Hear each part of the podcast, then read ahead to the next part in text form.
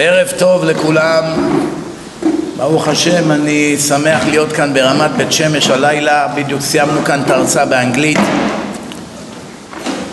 ההרצאה הזאת תהיה שונה לאלה שנשארו ומבינים גם עברית כדי לא לשעמם אתכם.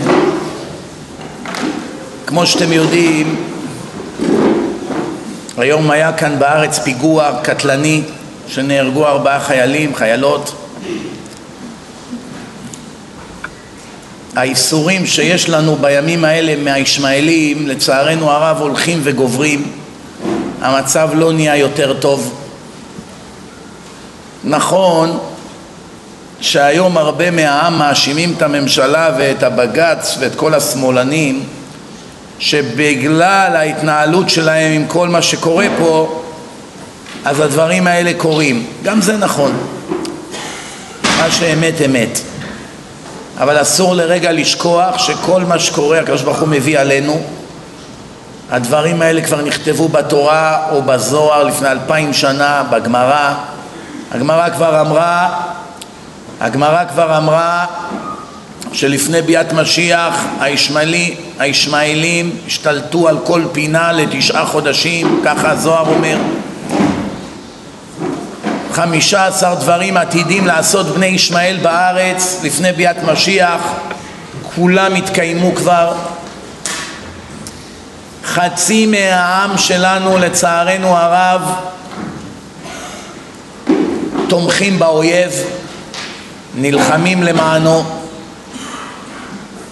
כואב להם שנופלת איזה שערה מהראש של המחבלים הארורים אף אחד פה לא מבין איך זה יכול להיות כזה דבר שאנשים שקוראים לעצמם יהודים בוכים על רוצחים ועל מחבלים עד כדי כך שהיום אחד המציא בדיחה, כבר שולחים את זה בוואטסאפ שנה הבאה, כאילו בדריסה הבאה יכתבו בחדשות המחבל עצר, למה ירו בו?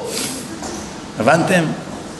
היה כאן לא מזמן משפט לחייל הזה שהרג את המחבל. אז כולם שואלים אם לפי התורה היה מותר להרוג אותו או לא. אחרי שהוא כבר שכב ולכאורה הוא כבר לא היווה יותר סכנה, נטרלו אותו, או שכן או שלא. האם אפשר היה להרוג אותו, להוציא אותו להורג או לא? אז באמת כל השיטה פה בארץ של השלטון ושל בית המשפט כולו מנוגד לתורה. בתורה כתוב מפורש על מי מותר לרחם ועל מי אסור לרחם. ושהולכים למלחמה ונלחמים באויבים אין כזה דבר לקחת שבויים ולהאכיל אותם ולטפל בהם. אין כזה דבר. נותנים להם לפני המלחמה אזהרה או שתיכנעו או שתברחו אם אתם מתעקשים להישאר ולהילחם דמכם בראשכם. ואחרי שמתחילה המלחמה לא מרחמים עליהם. הורגים את כולם ללא שום רחמים. הבא להורגך השכם להורגו. הבעיה שבמדינה שלנו לא הולכים לפי חוקי התורה לצערנו הרב. וממילא עושים כל מיני חוקים שמחלישים פה את החיילים החיילים היום פחדו להרוג את המחבל, פחדו, היו שם הרבה חיילים, אף אחד לא העז לירות בעצם נכנסנו למצב של פיקוח נפש חמור מאוד. בגלל ששולטים בנו צאצאי הערב רב יושבים פה בבג"ץ אויבי השם אויבי היהדות אויבי התורה הם האויב האמיתי של עם ישראל הרבה לפני המחבלים. הם אלה השופטים שיושבים פה בבג"ץ חצי מהממשלה ערב רב 14 מחבלים ישמעאלים יושבים בממשלה, משתפים פעולה עם האויב ללא הפסקה. עוד לא תפסנו אחוז מהמעללים של הפושעים האלה. פה ושם הייתה את המחבלת הזאת שעמדה על האונייה ונלחמה בחיילים, זה שהבריח להם טלפונים, אני מבטיח לכם שהם עושים דברים הרבה יותר חמורים מזה, הרבה. מחייכים על בימת הכנסת ומתוך הממשלה הם מוסרים סודות לאויב כמו שהיה בשער הזה יימח שמו בזמן המלחמה הוא מסר לחיזבאללה סודות מוועדות של הממשלה. הוא גילה לאויב איפה מציבים פטריוט ואיפה עושים ככה ואיפה זה. כל מה שהוא שמע הכל הוא גילה לחיזבאללה. מא' ועד ת' ברגע שהקדוש ברוך הוא רואה שהידרדרנו לכזה שפל ולכזה טמטום, הכוח שלו לעזור לנו הולך ופוחת. למה? כי ברגע שעכשיו הקדוש ברוך הוא כותב לנו בתורה שאתה בא לארץ, יישמר לך פן תכרות ברית עם יושבי הארץ. תיזהר לא לרחם עליהם ולא לעשות איתם הסכמים, אסור להתחנחן אליהם, אסור לתת להם מתנות, בוודאי אסור להיכנס לחנויות שלהם ולקנות מהם בגלל שהם יותר זולים. כל זה קורה בגלל שליהודים אין אמונה בהשם.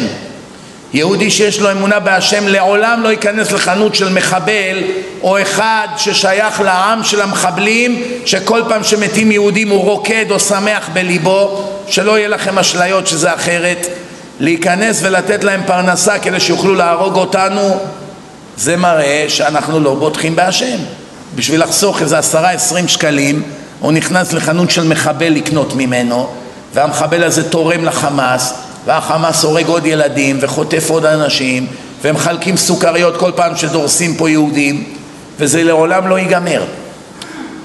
יש שתי דרכים למגר את הבעיה. נתחיל בדרך הרוחנית שהיא הרבה יותר חשובה ואז נדבר על הדרך הגשמית.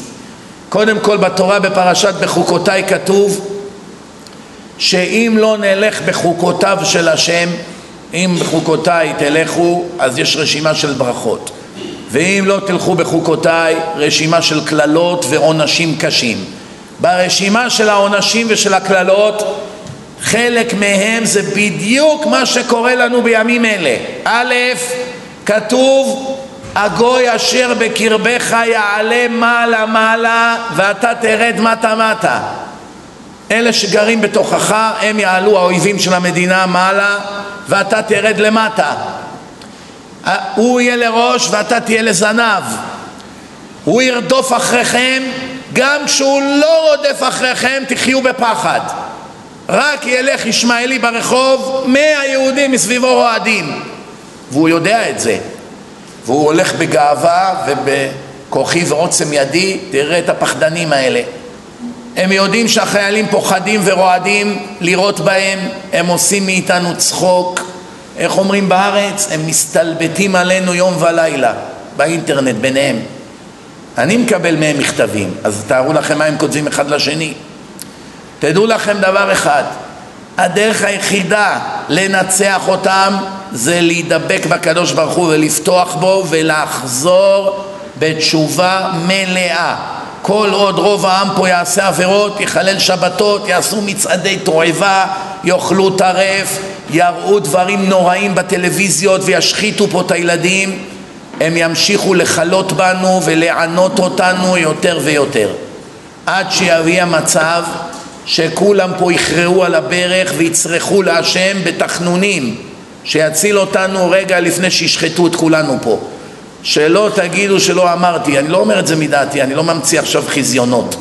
אני לא מדומיין ולא נביא ולא רוח הקודש ולא כלום.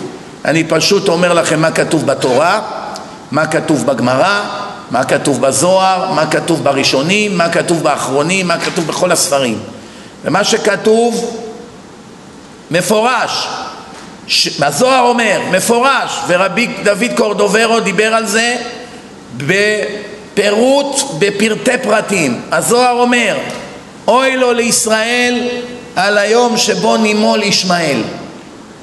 שעתידים בני ישמעאל לעכב מבני ישראל בשובם למולדת. איך הזוהר ידע לפני אלפיים שנה שמכל המדינות בעולם היחידים שיילחמו בנו ולא ייתנו לנו לחזור לארץ זה הם. אני רוצה להזכיר לכם שלפני ההצבעה באו"ם שהוא כל האומות לראשונה ולאחרונה אי פעם עשו משהו למען היהודים במקרה זה קרה רק פעם אחת, אולי הם שתו משהו באותו יום, אני לא יודע מה הם החליטו לתת ליהודים להקים בית נאמן בארץ ישראל. כל המדינות הצביעו, היה רוב בעד מדינה יהודית. אחרי השואה הגויים היו מושפעים, טוב, מה קרה מאז? אנחנו התחנפנו לכל האומות ולכל העמים. אף אחד לא חלם להתחנף לערבים שהיו פה. מעולם לא הייתה כאן מדינה פלסטינאית, לעולם לא היה עם פלסטיני. מעולם לא היה המנון פלסטיני, מעולם לא היה צבא פלסטיני, מעולם לא הייתה כאן ממשלה פלסטיני, מעולם לא היה כאן דגל פלסטיני. אין אף ספר היסטוריה של פלסטינאים לפני 1967. אין, לא היה ולא יהיה, כי לא היה מעולם כזה עם. אף פעם לא היה בהיסטוריה עם ערבי פלסטיני, הכל שקר. זה לא היה, תבדקו בהיסטוריה. תראו תמונות מקבר יוסף, מקבר רחל, כל ההר, כל הרחבה, הכל היה ריק. קבר ואין כלום. אף ערבי לא גר שם, כלום. כל מה שהם מדברים, הכל שקרים.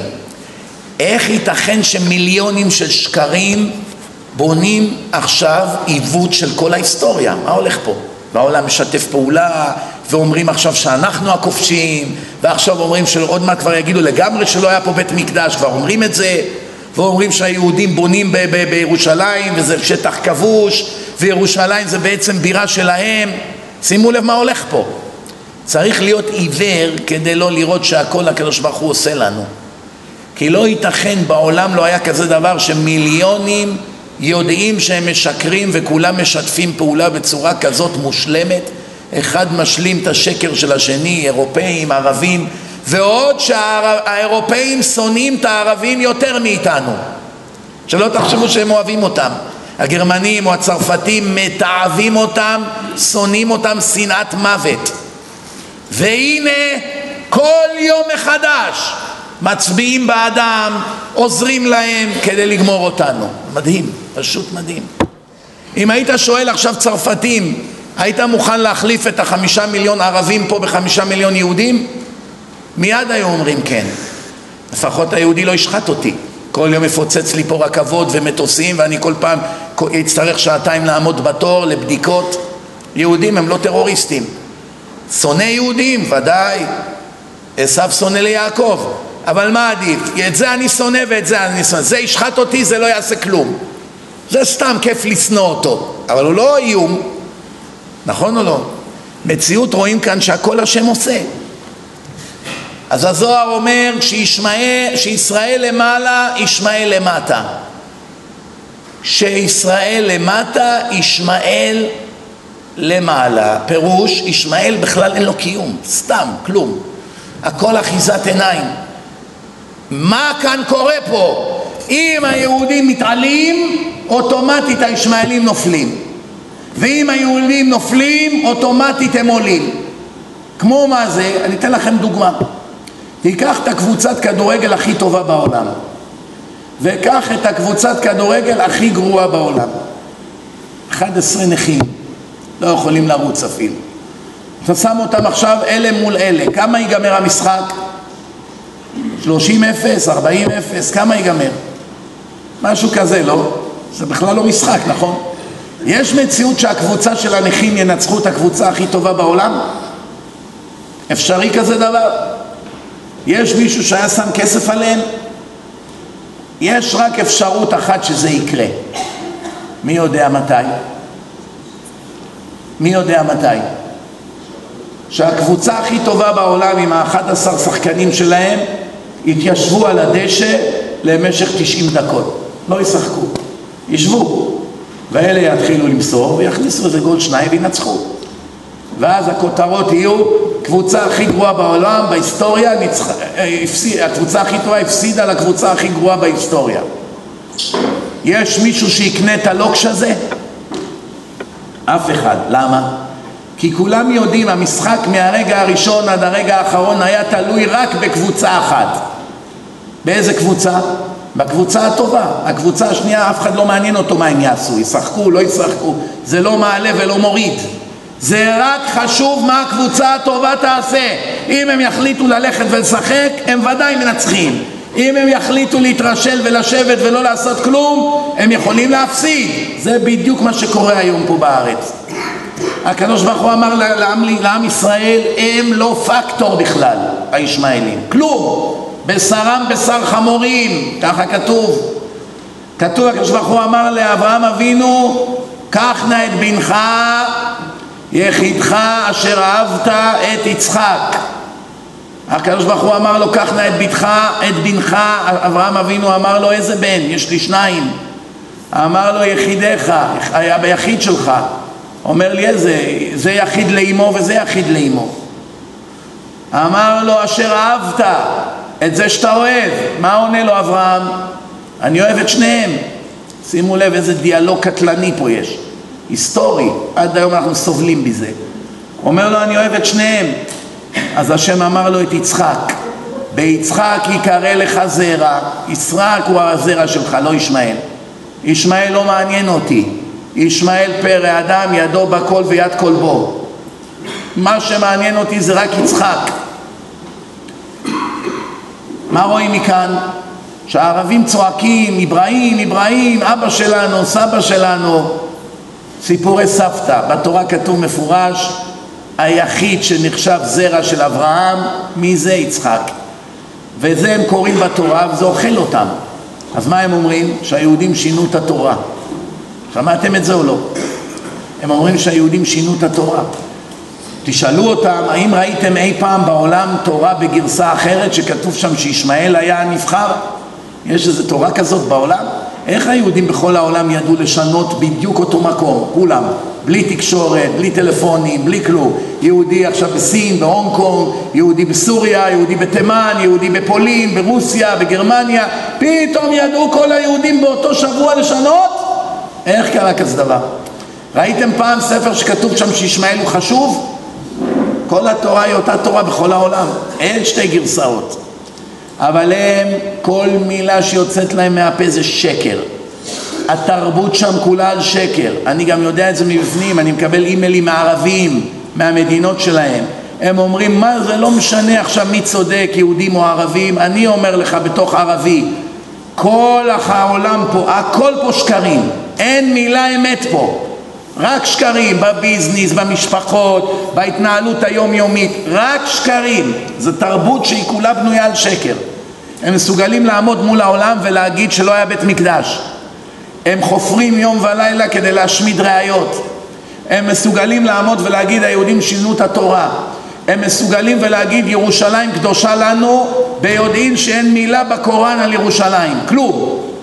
רק על מכה ומדינה, שום מילה אין על ירושלים. אין להם שום בעיה לעמוד ולשקר והם מאמינים אפילו לשקרים של עצמם והם מוכנים להתאבד גם על השקרים האלה. וכל זה רבותיי השם עשה לנו. זה מה שלא מבינים פה. אני בעזרת השם אפגש עם איזה אחד האנשים החשובים פה בממשלה השבוע. סוף סוף, כבר היה צריך לקרוא בביקור שעבר כדי ללמד אותם מה כתוב בקוראן בעד היהודים כי הם לא יודעים צריך להראות להם שבקוראן כתוב מפורש שהארץ הזאת שייכת לנו. שבפעם הבאה שראש הממשלה ילך לדבר באו"ם, לא שזה יעזור הרבה כי כבר אתם רואים שזה הכל מכור מראש, לפחות הוא יוכל לזרוק להם את האמת בפנים ולקרוא להם מתוך הספר שלהם איך אללה נתן את ארץ ישראל ליהודים, אך ורק ליהודים. לקרוא להם את זה מהקוראן שלהם כדי שהם יתחבאו כמו עכברים מתוך בושה. Again, זה לא, ודאי שבסופו של דבר שום דבר לא יעזור כי רואים שהקדוש ברוך הוא מביא עלינו את הצרה הזאת כנגד כל ההיגיון. כנגד כל ההיגיון. כל העולם משתף פעולה עם השקר הגדול הזה שנקרא פלסטינאים. כולם יודעים שמעולם לא היה כזה עם. גם עכשיו טראמפ שהודיע שהוא יעביר את השגרירות לירושלים ממש ממש לא בטוח שייתנו לו לא בטוח, יתחילו לשרוף פה דברים, מהומות, הפגנות בכל העולם, הוא, יתקפל, הוא יפחד. מה עכשיו יתחילו לעשות לנו מהומות באמריקה, בניו יורק, לפוצץ דברים? יש הבדל בין היהודים לערבים, הבדל אחד מהותי וחשוב מאוד. היהודים, יום אחד הנאצים, יימח שמם, החליטו לשרוף אותם. מה עשו היהודים? כלום. עמדו בתור ונכנסו לתאי הגזים. זהו, בזה זה נגמר. הערבים, אם מישהו יחליט היום לעשות להם שואה, בתוך שעתיים זה שיחליט לעשות להם שואה, לא יישאר ממנו זכר. אתם יודעים מה ההבדל? הערבים בחיים לא יעמדו בתור וייכנסו לתאי גזים. הערבים בחיים לא ייתנו לאף אחד להעליב אותם, שכח מלהרוג אותם. ישר ישרפו לך חצי עולם. הם כבר מרושתים בכל העולם. דאעש בכל עיר, בכל פינה, פה בארץ יש דאעש, זה של היום זה דאעש, מה אתם חושבים? הם בכל פינה, בכל העולם. ברגע שיעלו להם יותר מדי על העצבים, הם יבעירו את כל העולם. אי אפשר יהיה להשתלט עליהם. תראו, כל יום הם עושים איזה פיגוע רציני באיזה שדה תעופה, בפלורידה עכשיו עשו. עשרים פעם הייתי בשדה תעופה הזה. עשרים פעם. התחילו לראות שם על אנשים בתוך השדה תעופה.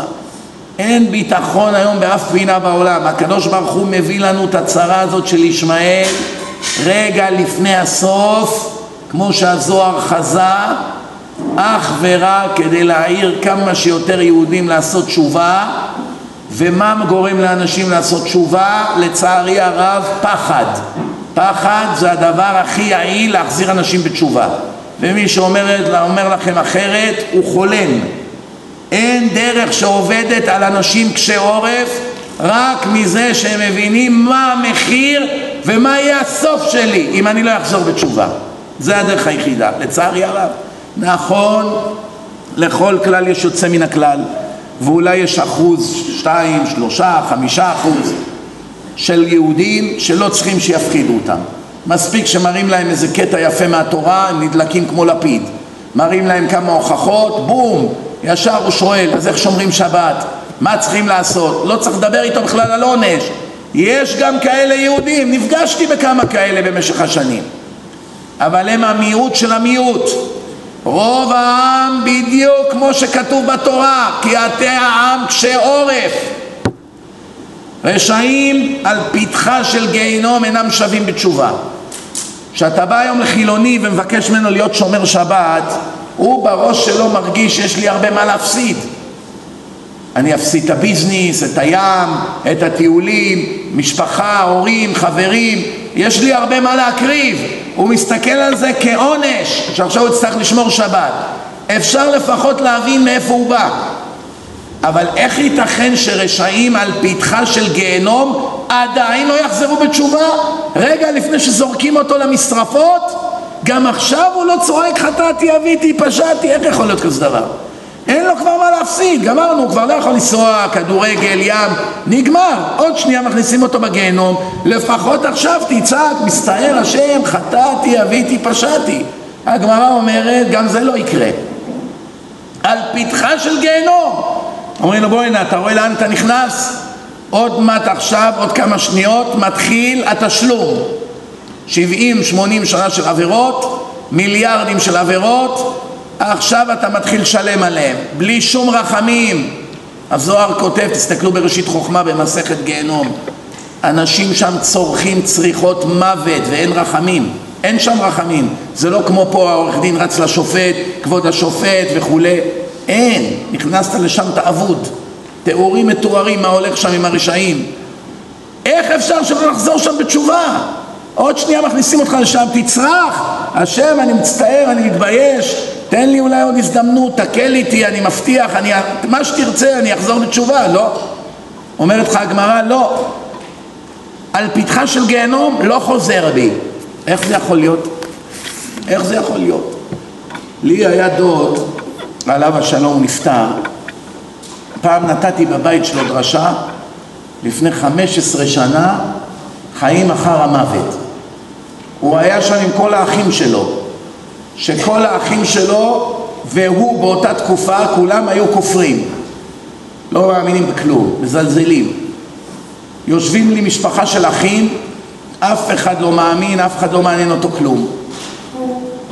בסוף הדרשה, אחרי שאני אמרתי שהנשמה יוצאת ונכנסת במנהרה והיא רואה אור גדול, הוא בא אליי, לוחש לי באוזן, כל הדרשה שנתת, הכל אמת, זה קרה לי. אני, היה לי מוות קליני. הייתי במנהרה, ראיתי את האור, ראיתי את הקרובים, ראיתי הכל. כל מה שאמרת אמת. אמרתי לו, נו, אומר לי, אני בשלי נשאר. גם יוסי שריד היה לו מוות קליני. חזר, נשאר בדיוק כמו שהיה. זה מה שהגמרא אומרת, רשעים על פתחה של גיהנום. ברוך השם הדוד שלי כן חזר בסוף. לקח זמן, לאט לאט הוא התרכך עם השנים והבנים שלו כולם התחזקו וגם הוא התחזק. אבל באותו זמן הוא היה קשה עורף. אנשים קשה עורף, אפילו הפחד לא תמיד עובד. אנשים אומרים לי, למה אתה מדבר כזה חזק? למה לא דרכי נועם? תראה כמו ההוא וכמו ההוא, תראה איך ההוא משעשע, מספר בדיחות, כולם מבסוטים. אז אני עונה להם, תגיד לי, אני שאני בא לדבר, אני בא לשעשע אנשים, אני בא שינשקו אותי, שיחבקו אותי, שיצטלמו איתי, בשביל מה אני בא? אני בא כי אולי עוד 20-30 איש בקהל הלילה יקבלו פחד להמשיך לחלל שבת או להמשיך לגנוב או להמשיך עם כל השטויות שהם עושים וישתנו! בשביל זה אני בא. אם, לא, אם הייתי יודע שאין סיכוי כזה בכלל לא הייתי בא. מלכתחילה. זה הסיבה שאני בא אומרים לי אבל בכל זאת אולי אפשר גם בדרך אחרת בלי הפחדה אז מה התשובה שלי? אני אגיד לכם מה אני עונה, תגידו לי אם אני צודק או לא. יש כאן מישהו, למטה, למעלה, לא משנה איפה, יש כאן מישהו שיכול להרים את היד ולהגיד שמהיום שהוא נהיה בר מצווה או שהיא נהייתה בת מצווה עבר עליכם שעה אחת בחיים ללא פחד? ללא פחד ממשהו? אני אבהיר את דבריי אנחנו פוחדים מערבים, פוחדים מתאונות, פוחדים ממס הכנסה, פוחדים מהפקיד בבנק, פוחדים מהשותף הגנב, פוחדים מהקליינטים, פוחדים מכל מיני אויבים, פוחד מאימא של אשתו, פוחד מאבא של אשתו, פוחד מהבן שלו, פוחד מהנרקומן, פוחד מהסוחר סמים, פוחד מההוא העיתונאי שחוקר עליו, פוחד מ... אני יודע מה, מחסר, פוחד ממחלות, יש לו כאבים בחזה, פוחד מהתקף לב, פוחד מסרטן, כאבי ראש, פוחד מגידול, פוחד שהקבוצה שלו תפסיד, אין סוף פחדים. מהרגע שאתה ילד עד הרגע שאתה מת, אין שעה בחייך שהיא נקייה מפחד. אין כזה דבר. אתה נוסע בכביש, פחד ממצלמות, פחד ממשטרה, פחד מתאונה, פחד לא להגיע בזמן, פחד שיפטרו אותך, פחד מזה שבעבודה עושה לך צרות, פחד מה... חסר פחדים? יש מישהו שהורג את עצמו בגלל הפחדים האלה? לא, כולם מסתדרים איתם טוב טוב. חיים עם הפחדים. חיים עם הפחד מה, מהמצלמה, מהמס הכנסה, מביבי, מאובמה, עם כל הפחדים, מהערבים. היה פיגוע, עשר דקות אחרי חוזרים לשחק שש באש קלפים, כאילו לא היה כלום. חיים עם הפחדים! יש רק פחד אחד שכמעט אף אחד בשום פנים ואופן לא מוכן לקבל. פחד מהשם, פחד מהדין, מהתורה. זה לא חוקי, לא בבית ספרנו.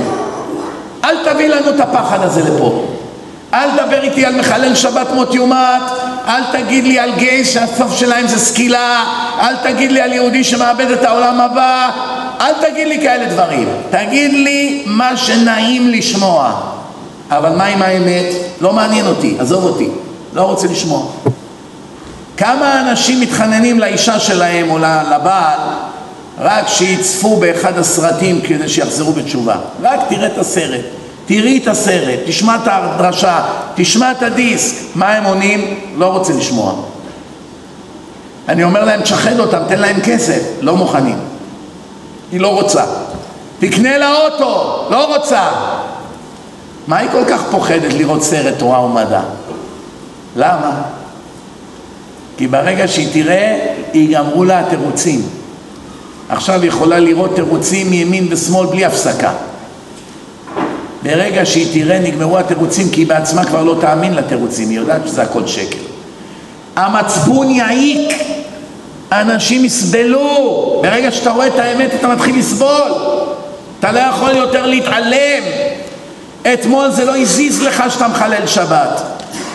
עכשיו כל פעם שאתה עושה את זה נשרף לך הלב. היה איזה בחור אחד בניו יורק, ניו ג'רזי יותר נכון. כל דרשה שהייתי נותן הוא היה בא אליי בסוף הדרשה, תדע לך, זה כמו שאתה מכניס לי סכין בלב, שעתיים ככה מסובב, מסובב, הורג אותי, אני משתגע. אחרי כמה זמן הוא בא, אמר לי, תראה, אני בגללך כבר לא נהנה מהחברה הגויה שלי. אני לא נהנה ממנה יותר. אמרתי לו, מה קרה? הוא אומר, עכשיו כל פעם שאני עושה עבירה איתה, אני חושב מה יעשו לי על זה. זה לוקח לי את כל ההנאה מהעבירה. אמרתי לו, מצוין, זה מטרת התורה. בשביל מה התורה נתנה עונשים קשים, ופחד, והאיומים, והאזהרות? בשביל מה כל זה? מה, השם אכזר? הוא נהנה להתעלל באנשים? חס ושלום. אבא שאוהב את בנו, קשוח איתו. חוסך שבטו, שונא בנו. אם אתה לא קשוח עם הבן שלך, רק כל הזמן נותן, נותן, נותן ומפנק, איזה ילד יצא לך? פושע הכי גדול. שום דבר בחיים הוא לא יעריך. כל מה שלא ייתנו לו על מגש, הוא ילך ייקח בכוח. כי ככה הוא יתרגל. פעם נתת לו להזיע, פעם נתת לו לנקות, פעם הוא קיפל כביסה, פעם הוא עשה לעצמו כביסה, פעם בחיים שלו הוא הלך לקניות, הוא חתך את הדשא פעם בבית, ודאי שלא. אז איך אתה, מה ציפית? מה רצית שיצא לך? חינכת פה פרימה דונה, נצלן, אגואיסט, סוציומט, ועכשיו אתה מתפלא למה החיים שלו בזבל, ולמה הוא לוקח סמים, ולמה הוא חוזר בשלוש בבוקר ואין לו תכלית? גידלת פה כזה נסיך, והוא מתפוצץ עליך היום. רבותיי, הטעויות שעושים יש להם אחר כך השלכות קשות. המצב עכשיו הוא באמת קריטי, באמת. למה? אי אפשר להתעלם מזה שאויבינו מבפנים מתחזקים. מתחזקים. חצי מדינה ערב רב פה. שונאי תורה, שונאי רבנים, שונאי השם, כל התקשורת שמאלנית. השחיתות פה היא ברמות שאתם אפילו לא חולמים. כל מה ששמעתם בחדשות על השחיתות שיש כאן, תכפילו פי אלף. אני אומר לכם, כי אני יודע מבפנים. אני אתן לכם דוגמה. הנה היום זה יצא. איך אומרים, השד יצא מהבקבוק היום. אני, יש כאן כמה כתבים בארץ וגם בחוץ לארץ, אותה שיטה. כתב של עיתון, יש לו כוח. הוא יכול להרוס אנשים, הוא יכול להקים אותם ולפרסם אותם ולעשות אותם חשובים. כתב עיתון בחיים לא עושה שום דבר בשביל אף אחד, רק בשביל עצמו. הכל, אין אצלו כזה דבר חסד או מלחמה עבור האמת או לשם שמיים. גם אם הוא קורא לעצמו כתב דתי, הוא רשע מרושע פי מיליון. רשע מרושע זה מחמאה בשבילו. אין לאנשים האלה סנטימנטים, הקדוש ברוך הוא לא מעניין אותם בכלל, לא מעניין אותם שימותו מיליון יהודים, העיקר שיהיה רייטינג לכתבה שלו. לא מזיז לו עכשיו שהוא ימנע תשובה בישראל, שיחילו לשם. זה... אני דיברתי עם כמה מהכתבים האלה שנחשבים דתיים, לא האמנתי איזה רשעים הם, איזה לב של אבן יש להם, איך הם מוכנים שאלפים של נשמות ירדו לזבל בשביל שיהיה להם עשרים דקות של תשומת לב. היה להם קצת רייטינג לכתבה. אין להם שום בעיה בכלל, זה מדהים. אז מה הם עושים? יש להם שיטה, איך אומרים? אתה איתי או אתה נגדי? שימו לב איך זה עובד. כבוד הרב, שלום, מדבר פלוני אלמוני מעיתון כך וכך. עומדת להתפרסם עליך כתבה על מה שאמרת אז וכך וכך וכך, רוצים את תגובתך. אם אתה אומר לו, אני לא מדבר עם רשעים כמותך, אין לי מה להגיב, קורע לך, איך אומרים? לא את הצורה, קורע לך את כל ה... רק מה שהוא רק יכול, מוסיף, מסלף, שקרים, בכוונה טעויות כביכול. אז אתה רוצה למזער את הנזק. אתה רוצה למזער את הנזק. אז אתה מתחיל, מסכים לדבר איתו. איך שהוא קולט שאתה מדבר איתו, הוא מזהה באיזה חולשה. שכאילו אתה מפחד ממנו, או יופי, הוא בכיס שלי. מה הוא מיד אומר לך? כבוד הרב, דרך אגב, זה לא חייב להיות ככה. אנחנו יכולים לעשות לך יופי של יחסי ציבור. אני יכול להכניס אותך בערוץ 10, בערוץ 2, יש לי קשרים בתוכנית הזאת, אני אכניס אותך בעיתון הזה. כל מה שאתה צריך זה לתת לי ששת אלפים שקלים בחודש, או שמונת אלפים, לא זוכר מה הסכום, באופן קבוע, משכורת, ואני אהפוך אותך למלך. לא יהיה פה אחד שלא ישתחווה לך. כל בעיה שתהיה, אתה מרים לי טלפון, אני פותר אותה ואני מכיר את זה, ובעל העיתון ובעל האתר, ואני אכניס אותך לתוכנית הזאת, ונתחיל פה, הוא כבר יש לו תוכנית עבודה. אם אתה אומר לו כן ומתחיל לשלם לו, נהיית מלך. קנית אותו, הוא לא אכפת לו עכשיו, אמת, לא אמת, זה לא מעניין אותו. מה שתגיד, הוא יתמוך בך. תגיד ככה, הוא מיד יעשה כתבה בעדך. תגיד ככה, הוא מתאים את עצמו אליך כי אתה משלם לו. אם אתה תגיד לו, לא, לא, אני מסתדר, ברוך השם, אני לא צריך פרסום. ברוך השם, יש מספיק פרסום. הוא מנסה שלוש, ארבע, חמש פעמים, לא הלך, מה מיד קורה? בום, שוחט אותך בתקשורת, מתחיל להמציא עליך דברים, זה, איך אומרים? לחץ פסיכולוגי. ככה היום היה עם ביבי. אתם שמעתם היום חדשות? כמה לא הופתעתי ששמעתי מה היה היום. יש כאן בעל הבית של עיתון ידיעות, בעל הבית, חברת מוזס, הרבה שנים, 50-60 שנה הם כבר בעלי העיתון הזה.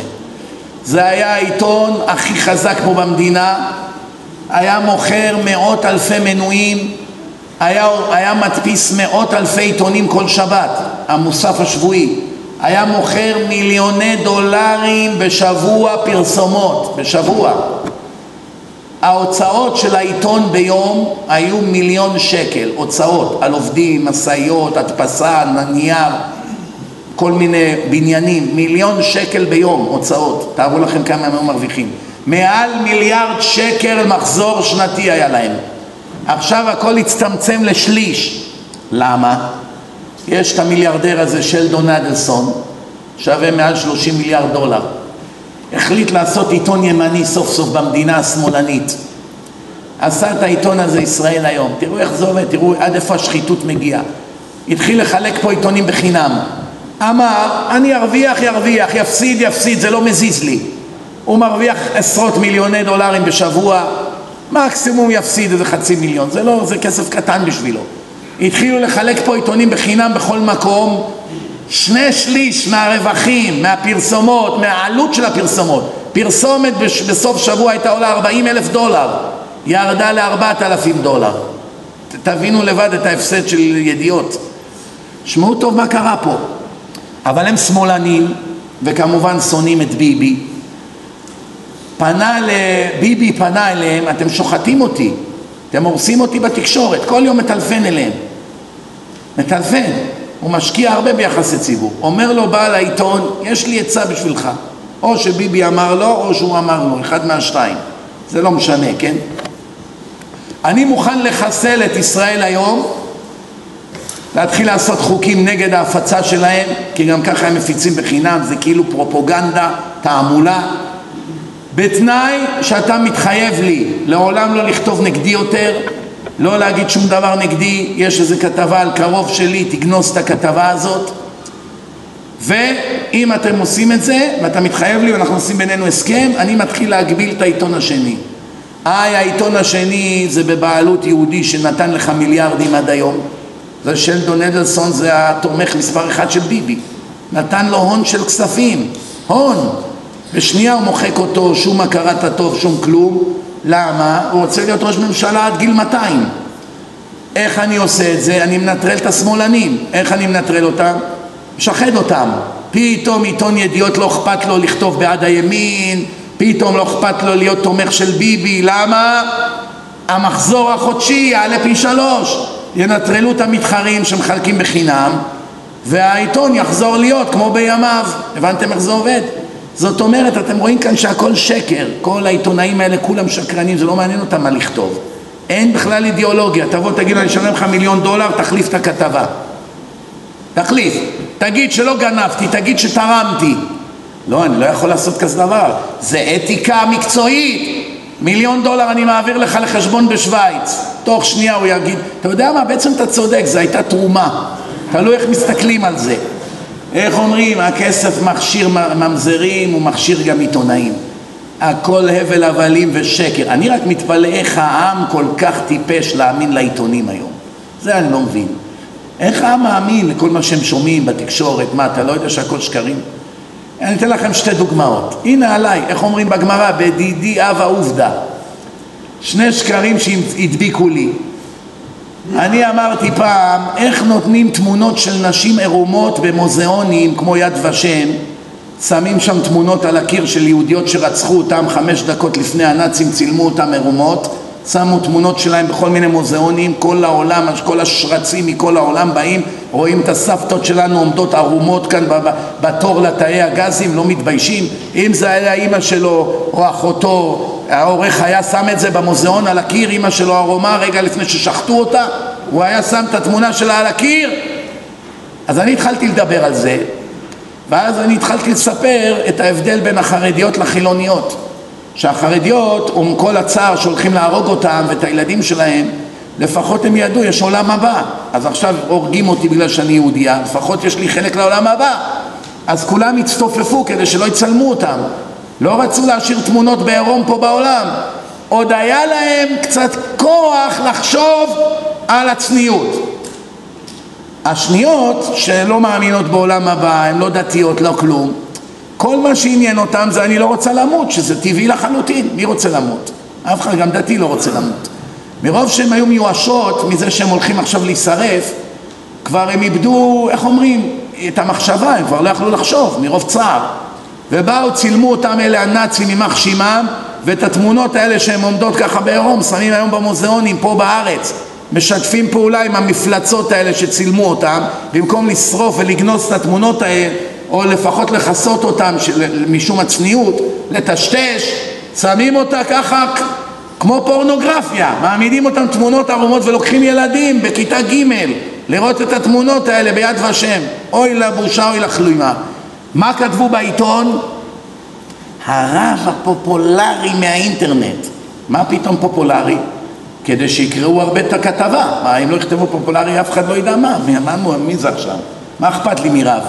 הפופולרי, אה, בוא נראה מי זה הפופולרי. נכנסים, מה הם כותבים? שחיטה בדם קר. הרב הפופולרי טוען, הנשים החילוניות בשואה הצטלמו בעירום לנאצים. זה הכותרת, מילה במילה. ראיתם איזה סילוף קטן? ראיתם כמה סילוף ענק? שמתם לב מה הולך פה? לא. יעני מה? להלהיב עכשיו את כל החילונים שישנאו עוד יותר את הרב ואת הדת. תראו מה הרב אומר. החילוניות אמרו אדולף בוא בוא הנה אני פה צלם אותי. לפני שאתה הורג אותי שבטעות לא יהיה לך תמונה שלי בעירום. ככה הם מציירים את זה. והעם השוטה הרבה מהם אוכלים את הלוקש ומתחילים עם הקללות. הבנתם מה הולך פה? אלה בדיוק מה שהזוהר דיבר עליהם שהם צאצאי הערב רב. הגוד ניוז בכל הסיפור הזה, שאת הכל יביא השם במשפט. הסוף של האנשים האלה יהיה כל כך נורא, הם יסבלו לכל כך הרבה אלפי שנים על כל עבירה ועבירה וכל לשון הרע שהם הפיצו על אנשים, במיוחד נגד רבנים, שהם עוד יבכו על היום שהם נולדו. על העשר דקות תהילה שהיה להם פה ושם, שהם מכרו קצת רייטינג ופרסומות, הם יקיעו דם אלפי שנה בייסורי מוות. ככה כתוב מפורש. אתה יכול להגיד אני לא מאמין, אל תאמין. אתה תבין כשתגיע לשם. הם לא יברחו מן הדין. כדי לתקן את העוונות שלהם הם צריכים למצוא את כל האנשים שהם כתבו נגדם אי פעם.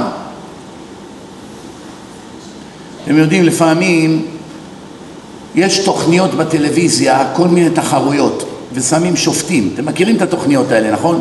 יש כמה שופטים, והשופטים צריכים עכשיו להגיד מי טוב, מי לא טוב, אני לא יודע, בשירים, בספורט, כל מיני דברים.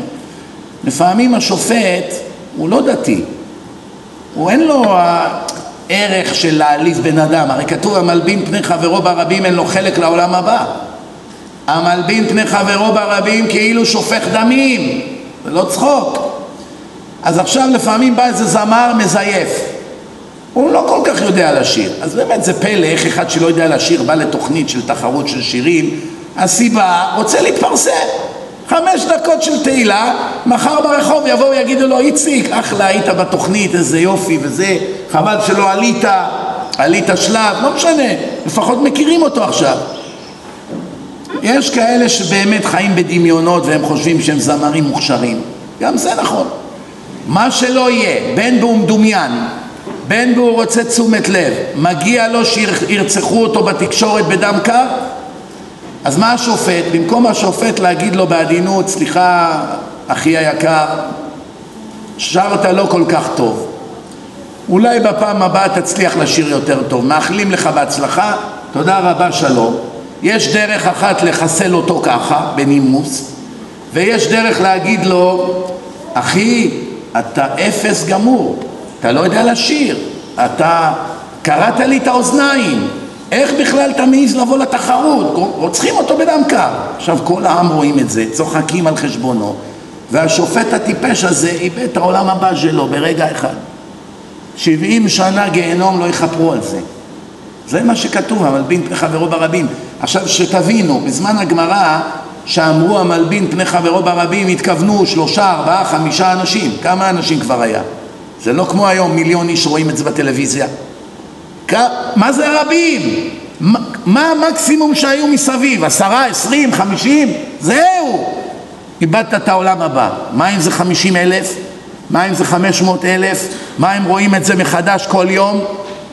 גם אם התנצלת בפניו וביקשת מחילה ואפילו מחל לך, מהרגע שמחל לך עוד פעם עכשיו אתה עושה עבירות כי ממשיכים לנגן את זה אז עוד אנשים עכשיו מצטרפים למעגל, עוד אנשים צוחקים עליו, עוד פעם אתה צריך מחילה, עוד פעם, עד שתמות עדיין ימשיכו לראות את זה.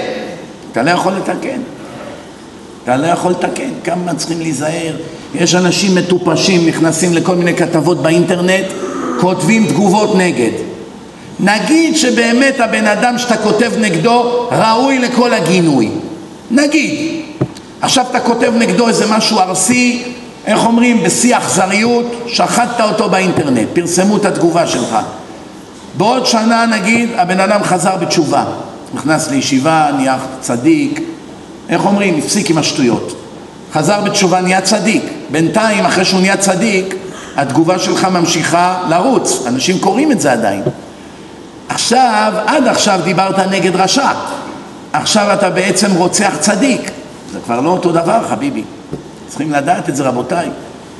כמה טועים פה אנשים עם כלי התקשורת הארורים שהורסים לנו את העם, הורסים את האחדות וגורמים שהערבים בתוכנו ישחטו אותנו יום יום. אם זה לא היה, אני מבטיח לכם, 99% מהפיגועים וההצהרות והמחלות והבתים שנשברים יום יום, זה לא היה קורה. כי התורה אמרה מהרסייך ומחריבייך ממך יצאו. אף אומה זרה לא יכולה לגעת בכם. רק אנשים מתוככם יעשו את כל הנזק. ערב רב, שמאלנים ויהודים ששוחטים אחד את השני יום יום בתקשורת. כמעט ואי אפשר היום להדליק טלוויזיה חצי שעה מבלי לראות רצח שם שמישהו רוצח מישהו אם זה רוצח את ראש הממשלה, זה רוצח את השר הזה, זה רוצח את מפכ"ל המשטרה, זה רוצח את ההוא, העיתונאי רוצח את זה, זה רוצח את השחקן כדורגל, זה רוצח את הדוגמנית, כולם רוצחים את כולם. והכל בשם חופש הביטוי. אני רוצה לשאול אתכם שאלה, מה אתם אומרים על חופש הביטוי? מה דעת התורה על חופש הביטוי? שתי שאלות. מה דעת תורתנו הקדושה על דמוקרטיה מה דעת תורתנו הקדושה על חופש הביטוי? מי יודע? מה התשובה? תמיד יש דעת תורה, או שמותר או שאסור. אז השאלה, מה דעת התורה? האם יש כזה דבר לפי התורה, חופש הביטוי, איש הישר בעיניו יאמר? יש כזה דבר? תשובה חס ושלום. אין שום היתר להגיד שום דבר בפומבי. שום דבר. הדרך היחידה שמותר להגיד משהו שלילי על מישהו זה נגיד אם באים ושואלים אותך עכשיו הבת שלי רוצה להתחתן עם הבן של זה מה יש לך לומר? אתה מכיר את המשפחה. הילד חולני הוא עבר כמה משברים, מחלות נפש אתה חייב להגיד לו לא תעמוד על דם רעך אסור לך לפרסם את זה בעיתון. שואלים אותך עכשיו זה נוגע להלכה. אני רוצה לעשות שותפות עם ראובן אני, אתה היית שותף של ראובן, תגיד לי, כדאי לי או לא? אם כדאי, תגיד כן, ראובן אדם ישר, הוא בא כל יום בזה, הוא עובד, הוא מוסר נפש. למה נפרדת ממנו? אני, היה לי תוכניות אחרות, נפרדנו, אבל הוא בסדר גמור. או הפוך, לא כדאי לך להשקיע אצלו, הוא לא אדם ישר, הוא כל מה שאומר עושה הפוך, הוא אומר שיביא כסף, הוא אף פעם לא מביא, מה שאתה מביא הוא גם כן אוכל, לא מעניין אותו הביזנס, הוא לא בא, כן בא, אי אפשר להשיג אותו, הוא לא עונה לטלפונים, אתה חייב להגיד לו את כל האמת, עד הפרט האחרון. למה אם לא, הוא יפסיד את כל כספו. מה, הוא, הוא הרמה יותר עדיף על הצדיק שרוצה להשקיע אצלו כסף? אבל לפרסם את זה בעיתון? מה זה, מה הולך פה? לפרסם את זה בטלוויזיה, באינטרנט? מי נתן רשות? אין כזה דבר חופש הביטוי. מה עם דמוקרטיה? מה אתם אומרים? מי יכול להגדיר לי בעברית פשוטה מה פירוש המילה דמוקרטיה? שלטון העם גם אני יודע. תנו לי קצת יותר פירוט. דמוקרטיה זה חופש הביטוי? לא בהכרח. זה אחד הדברים שכלולים בתוך הדמוקרטיה, אבל זה לא דמוקרטיה. מה זה דמוקרטיה? מי יכול להגדיר לי מה זה דמוקרטיה? הרוב קובע, יפה מאוד. הרוב קובע. כל אחד יש לו זכות הצבעה מהאזרחים, שחור, לבן, יהודי, לא יהודי, זכר, נקבה, חכם, טיפש, דתי, חילוני, כולם יש להם זכות הצבעה, כן, זה דמוקרטיה. ברגע שממגרים קבוצה מהעם זה כבר לא דמוקרטיה. זה, איך אומרים, זה סותר את חוקי הדמוקרטיה. לכן כשביבי צעק רוצו לקלפי, הערבים מצביעים באחוזים גבוהים, אמריקה שחטו אותו. כאילו, מה, מה זאת אומרת? מה, הערבים הם לא אזרחים שווים? אתה בתור ראש ממשלה, אתה אומר רוצו ליהודים, רוצו, כדי שהערבים לא יצביעו הרבה ואז אתה לא תזכה. ואז הערבים יקבלו עוד כיסאות בכנסת ויהיה עוד יותר טרור פה, כן?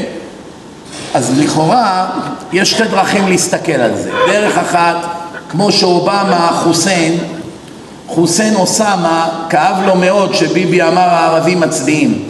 מאוד כאב לו. הוא לא ישן בלילה. ממש נפגע. למה אתה אומר על האחים שלי שהם רצים להצביע? אז מיד הוא יצא בהתקפה חסרת תקדים עליו. אנחנו מאוד מאוכזבים ומוטרדים מההצהרות של ראש הממשלה. מצד שני, אם זה היה טראמפ, אני אגיד לכם מה הוא היה אומר. אני אומר, מה הבעיה? אני לא מבין. המצביעים של ביבי הם היהודים ולא המחבלים.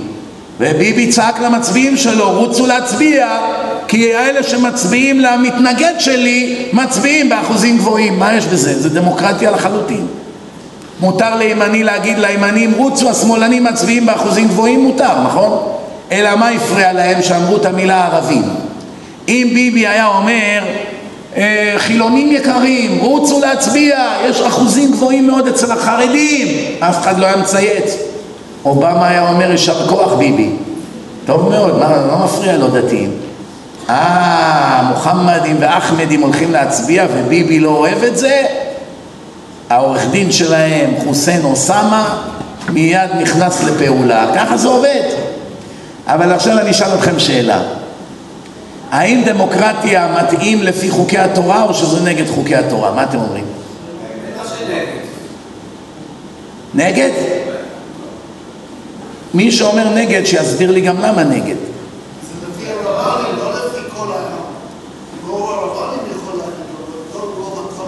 אז הוא אומר דבר חכם מאוד. גם בתקופת משה רבנו היה משה ועוד 70 זקנים, 71, הם הרוב, והם עושים הצבעות בכל עניין ועניין, ולפי זה מחליטים. העם אין לו בכלל מילה, אף אחד לא מעניין אותו מה חושבים מיליון או שני מיליון מהעם. רק מי יקבע? סנהדרין. 71 חכמים ותמיד יהיה רוב, כי זה מספר אי זוגי. מי בוחר את הסנהדרין? לא העם. מי?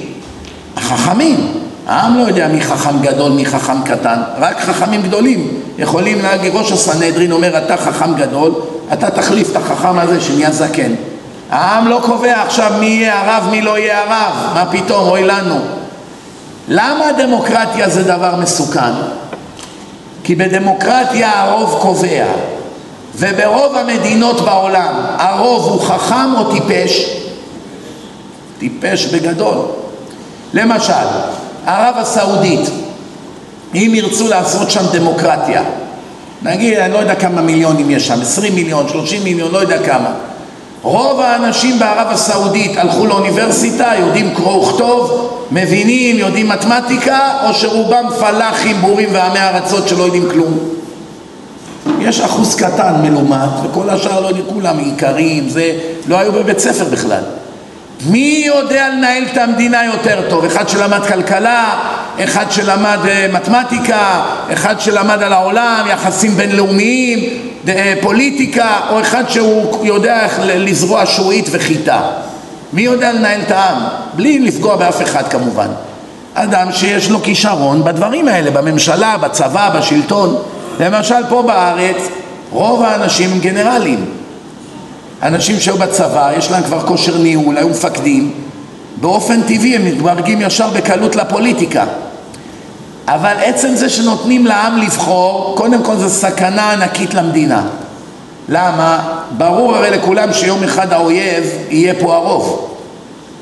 האויב מתרבה פי שלוש יותר מהר מהיהודים.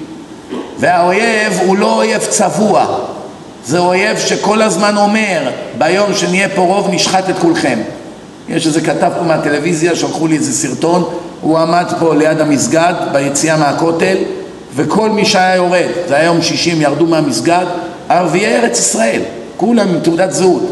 אחד אחד אמר לו בפנים, שאנחנו נהיה פה רוב נשחט את כולכם. בפנים אמרו לו.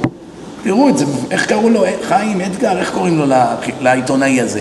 הוא עמד שם בירידה לכותל וראיין אותם אחד אחד, כי השתגעתי, תראה, הם לא מעמידים פנים אפילו.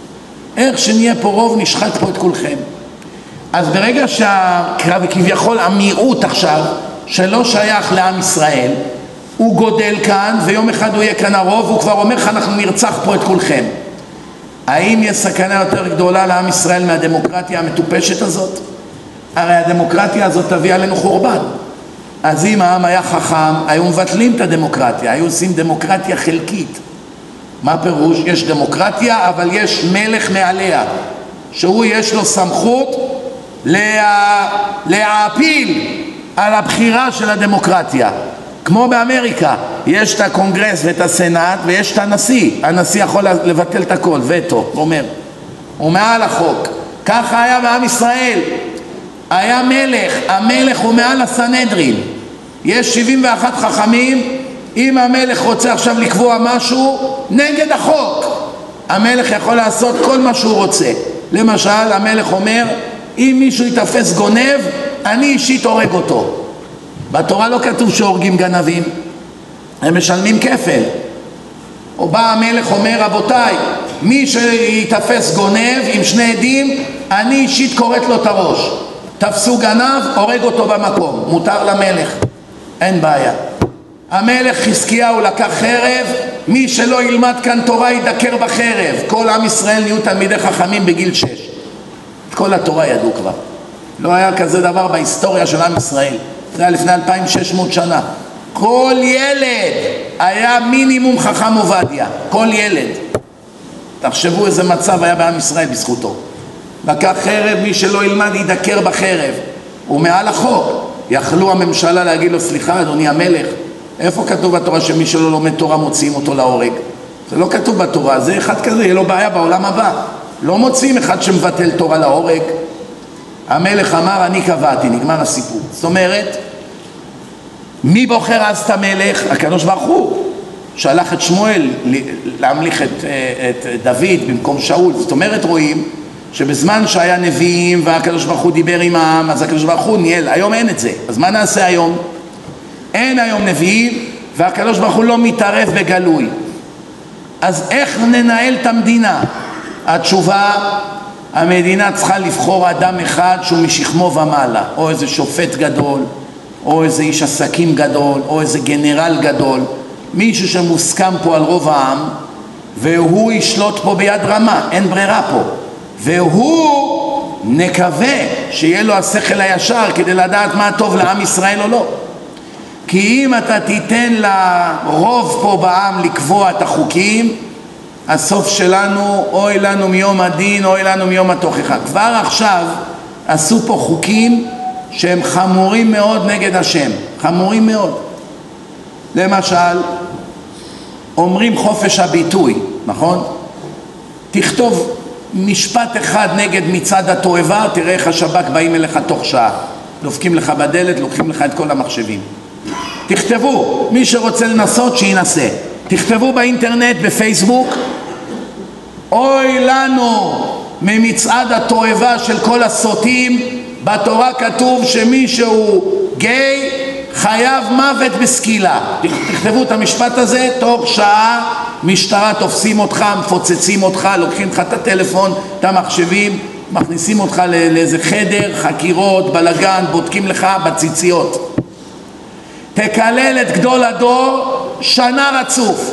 צריכים לשחוט אותו, הייתי תולה אותו, מילה לא יעשו לך. תקלל עכשיו את הרב שטיינמן, לא עלינו, תקלל את הרב חיים קניאסקי, תקלל מי שאתה רוצה. כמה שאתה רוצה, הייתי שוחט אותו, הייתי תולה אותו, אם הייתי יכול הייתי מרסס אותו, תכתוב מה שאתה רוצה, מילה לא יגידו לך. תגיד נגד איזה סוטה, חולה, חולה נפש, תוך שעה גומרים לך פה את החיים. זה דמוקרטיה, זה חופש הביטוי, סיפורים סבתא. איזה דמוקרטיה יש פה. הבנתם מה קורה פה? מחבלים עומדים בכסף וצוחקים, צוחקים, עומדים בכנסת, אחד צועק לנו אללהו אכבר בכנסת, ראיתם אותו או לא? צורח, אחד מספר עלינו בדיחות, עושים מה שבא להם. ומתחנחנים אליהם, אחמד בוא תאכל קוגל, אחמד בוא תאכל חמין. צוחק עלינו, ונותנים לו למחבל לאכול חמין. הבנתם? במקום אחר היו חונקים אותו, פה נותנים לו לאכול חמין, גם ממנים לו שומרי ראש למחבל הזה, שונא ישראל. אם אנחנו כל כך מטומטמים, אז למה שהשם יעזור לנו? תנו לי סיבה אחת. גם אם אחד מאיתנו היה הקדוש ברוך הוא, היה אומר אין לי שום רצון לעזור לעם הטיפש הזה. אם הם הולכים ועוזרים לאויבים, למה שאני אעזור להם? אני לא מבין. אם הבן שלך הולך לעזור לאויב שלו, איך אתה יש לך חשק לעזור לבן שלך? אתה אומר לילד שלך טיפש? זה אויב שלך, הוא הורג אותך. מה אתה הולך לעזור לו? פעם, פעמיים, עשר, עשרים, אחרי עשרים פעם מה קורה? האבא מתייאש, אומר לו אוקיי, לך, לך תהיה בידיים שלו. נגמר הסיפור. אמת או לא? אני רוצה לתת כמה דקות לשאלות, אפילו בנושא אחר. כל מי שיש לו שאלה בכל נושא מוזמן לשאול עכשיו, בבקשה. יש לו שאלות? למעלה, למטה, ימין, שמאל? כן. בבקשה. האמריקאים עשו מדינת ישראל. בשלוש העשורים.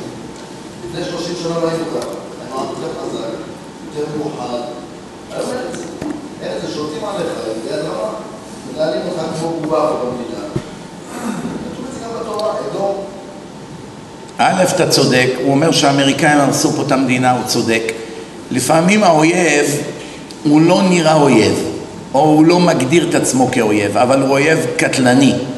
למשל האמריקאים עשו לנו נזק עצום, מתקופת ג'ימי קרטר ועד היום כל הנשיאים האמריקאים גרמו לנו נזקים עצומים. אבל עוד פעם אני מחזיר אותך לנקודת ההתחלה, כל זה השם עשה לנו. הוא הסית עלינו את קרטר ואת רייגן ואת קלינטון ואת בוש ואת אובמה הוא הסית אותם עלינו. למה? כי כתוב לב מלכים ביד השם. שים לב טוב, ג'ימי קרטר הוא נאצי, שונא ישראל, עם או בלי השם. זה הדעות שלו, הוא שונא ישראל, תמיד הוא היה. אבל שאר הנשיאים לאו דווקא היו שונאי ישראל. רייגן לא היה שונא ישראל, ביל קלינטון לא היה שונא ישראל, ג'ורג' בוש לא היה שונא ישראל, אובמה שונא ישראל. קרטר ואובמה שונא ישראל. כל הנשיאים שבאמצע, אף אחד מהם לא היה שונא ישראל. אבל מה? כל הנשיאים עשו את אותו נזק. קלינטון הביא עלינו את אוסלו, בוש, החזרנו את כל גוש קטיף לחמאס. כל אחד מהאמריקאים נתן לנו מכה, כאילו בתור ידיד, והשם נתן להם מכה קטלנית. כל פעם שהם לחצו על ישראל לתת איזה ויתור, הביא עליהם הוריקנים, טייפונים, ניו אורלינס, כל ניו אורלינס נמחקה, כל מיני הוריקנים, אלפים של אנשים, בניינים.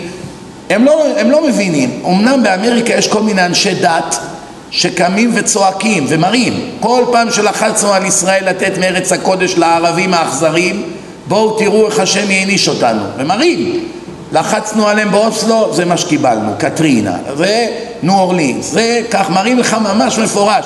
כל פעם אחרי שאנחנו עושים לישראל נזק השם מכה אותנו. אבל הם המיעוט באמריקה. הנה אתה רואה שהרוב הם דמוקרטים ליברלים, עלובים, אוהבי פלסטינאים, אוהבי טרוריסטים, בעד חופש הביטוי, כמו שכאן יש שמאל, גם באמריקה יש שמאל. חצי מאמריקה הם גם כן שמאלנים. מה אתה חושב? כל ניו יורק ולוס אנג'לס כמעט מצביעים דמוקרטים, אתה ידעת את זה? כמעט כל היהודים היו בעד אובמה ובעד הילרי קלינטון, שונאי ישראל. אף אחד מהיהודים לא הפריע לו שהיא חיבקה ונשקה את ערפאת, ואת אשתו עם דמעות. אף אחד מהיהודים לא אכפת לו שיד ימינה הייתה מחבלת מסעודיה.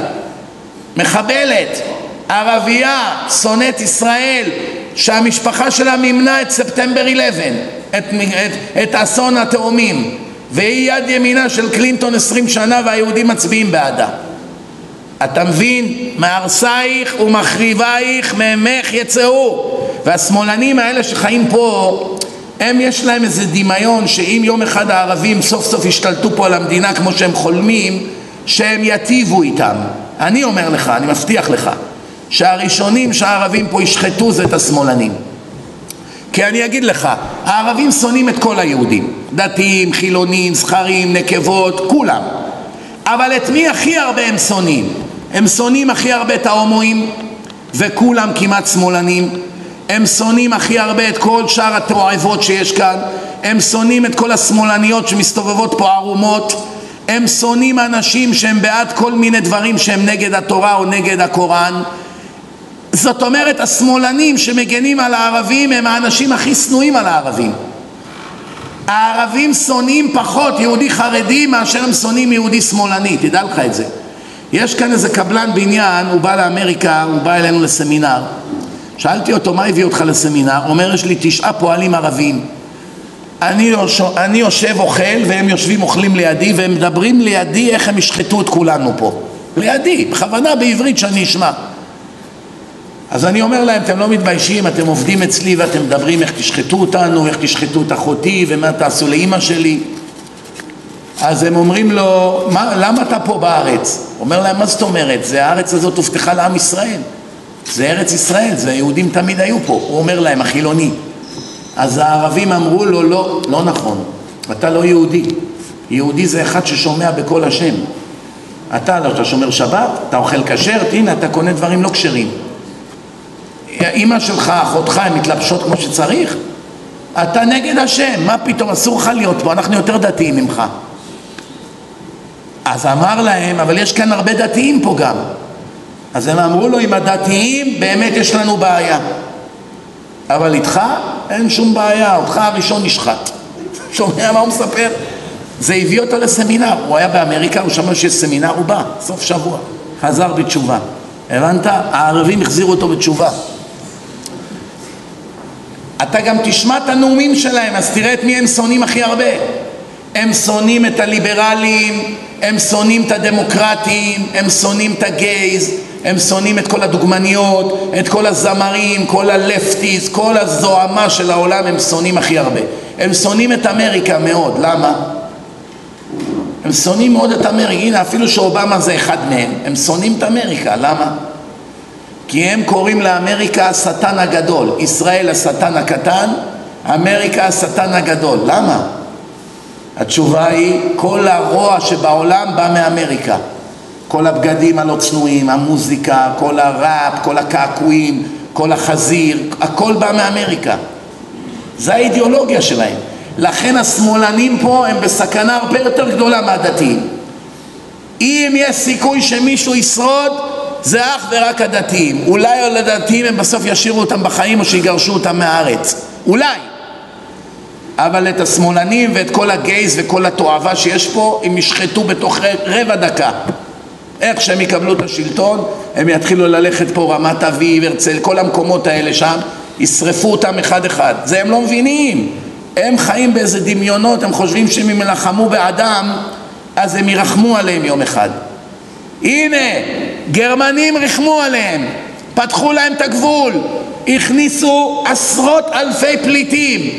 עוד לפני שהם נכנסו לגרמניה הם כבר צועקים בתקשורת ביוטיוב אל תשכחו כשאתם מגיעים לגרמניה לחסל את כל הגרמנים שם שלא תטעו בזה שהם נותנים לנו מקום לגור המשימה שלנו לשחוט אותם שומע? אני אראה לך את זה חד וחלק עכשיו אתה הולך להיכנס למדינה, אתה רוצה שייתנו לך מקום לגור, אוכל, איזה כרטיס, social security, אני יודע מה, ביטוח לאומי. מי יעמוד ביוטיוב ויצעק, ניכנס לגרמניה ונשחוט את כולם? הם לא עושים חשבון לאף אחד, בגלל זה הם מצליחים. הם לא צבועים כמונו, מעמידים פנים. אצלם מראים לך בפנים, אני ברגע שיהיה לי הזדמנות אני שוחט אותך. לא יחייך לך חיוכים מזויפים, לא יאחל לך שום דבר.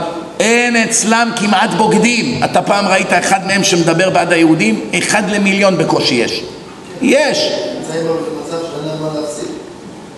יש להם הרבה מה להפסיד, אבל זה לא מפריע להם להפסיד. קודם כל אתה צריך להבין, הערבים סובלים הכי הרבה בעולם, יותר מאיתנו. תחשוב רגע, הערבים, בגלל שכולם עכשיו ברתיעה מהם, כולם סובלים מהם, כל מקום שהם רצים לעלות על, על רכבת, על אוטובוס, עושים להם, מפשיטים אותם, בודקים אותם, הם מפספסים טיסות, כל מקום שונאים אותם, הם הולכים באירופה, האירופאים מקיאים עליהם, נגעלים מהם, מקללים אותם יום ולילה, הם קוראים באינטרנט איך כולם כבר נמאס להם מהם. בקיצור, החיים שלהם נהפכו לגיהנום. שונאים אותם כולם, שלא תחשוב, וזה לא מזיז להם. הם בעד המטרה, מוכנים לסבול יפסורי מוות, העיקר להרוג אותנו. הבנת? זה השם עשה, תבין, זה נגד השכל. איזה אדם ירצה שכולם, כל העם שלו יסבלו בלי סוף בשביל להרוג איזה כמה אנשים, פה ושם? מה אתה מרוויח מזה? כמה, רק, רק פה עדיין הם חופשיים. אתה יודע, באירופה, אני הייתי, אני הייתי הרבה פעמים באירופה, אתה יודע מה הולך שם? מסתובבים שם חיילים בשדות תעופה עם כלבים, עם מדים, עם מכונות ירייה, אני יצאתי מהשדה תעופה בבלגיה, איפה שהיה פיגוע, לראות אם הנהג מחכה לי בחוץ או שהוא בתוך הטרמינל. יצאתי שני צעדים לראות אם, אני, אם הוא בחוץ, באתי לחזור, איזה חיילת אומרת לי אתה לא יכול לחזור. אני אומר לה מה, ראית אותי הרגע יוצא, מה? אין כזה דבר, כל היוצא אינו נכנס חזרה. טרור שם, אתה לא... אי אפשר לאסוף בן אדם מהטרמינל, אתה צריך ללכת לחנות את האוטו ולבוא ברגל ולעמוד בחוץ, אתה לא יכול להיכנס. זה מצב בלתי נסבל מה שנהיה שם. כל מקום מלא חיילים, שוטרים, כל מקום, עשר בדיקות. טרמינל של אל על, אתה יודע מה זה? מה הולך בניו ג'רזי? עכשיו טסתי. יש את הבדיקות הרגילות, ואז כשאתה מגיע לאיפה שהטיסה לארץ, עוד פעם מקיפים את כל, ה, כל הגייט, עוד פעם בגדרות, ויש בדיקות מחדש. כאילו לא נבדקת עדיין. למה? אולי מאחד המסעדות גנבת סכין, בשדה תעופה יש מסעדות, כל מיני דברים. מאיפה אני יודע? אולי גנבת איזה סכין שניים, נכנסת רגע למטבח. עוד פעם בדיקות. כלבים כל פינה, אתה צריך לראות, הגדולים האלה מריחים. אתה מתחיל להיזכר בימים של גרמניה הנאצית. והמצב רק ילך ויחמיר עוד ועוד. תדע לך, זה טראמפ, הוא חמום מוח. יש לו דעות והוא לא פראייר. יכול להיות שהוא ישתפן וההר יוליד עכבר, זה יכול להיות. רוב הסיכויים שהוא ילך איתם ראש בראש ואז כל העולם יבער. וזה מה שכתוב בנביאים. רוב הסיכויים שיהיה פיצוץ בין עשיו וישמעאל בכל העולם, בסוף הם יכנעו ויעשו שלום ויסתובבו כולם נגד ישראל. כמו שכתוב בזכריה י"ד, שם מתואר סוף העולם. בדיוק לפי התוכניות, עכשיו הכל מתאים לנבואה. בואו נראה, עוד שנה, שנתיים נדע. יש עוד שאלות לפני שמסיימים? כן. כן.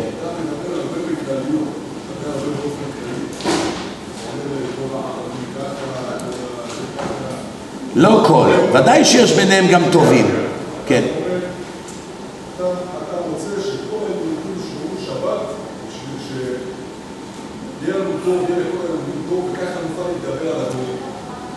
על האויבים. מה הסיכוי שדבר כזה יקרה? אני אישית בן אדם מאמין.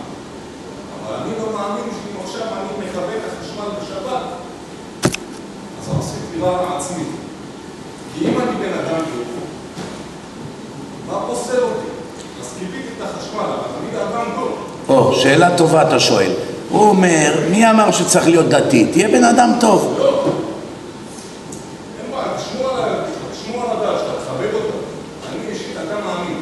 אני, מה השם שלך? אריאל. אריאל, תקשיב לי טוב, תראה. באופן כללי השאלה שלך היא טובה, אבל היא נובעת מחוסר ידיעה. אני אסביר לך מה העניין. אני ואתה הם שני בני אדם, לך יש דעות, לי יש דעות, יש כאן הרבה אנשים הלילה פה, כל אחד יש לו דעות. אם נתחיל לראיין, אני מבטיח לך שאף אדם פה באולם היום אין לו בדיוק את אותן דעות כמו הבן אדם השני. אז אם כל בן אדם יצטרך לקבוע מה צריכים להיות החוקים ומה האמת, יהיה לנו כאן מאות של אמת שונות. אמת, אמת, אמת, כל אחד יש לו אמת אחרת. התורה היא מעל מה שאנחנו חושבים.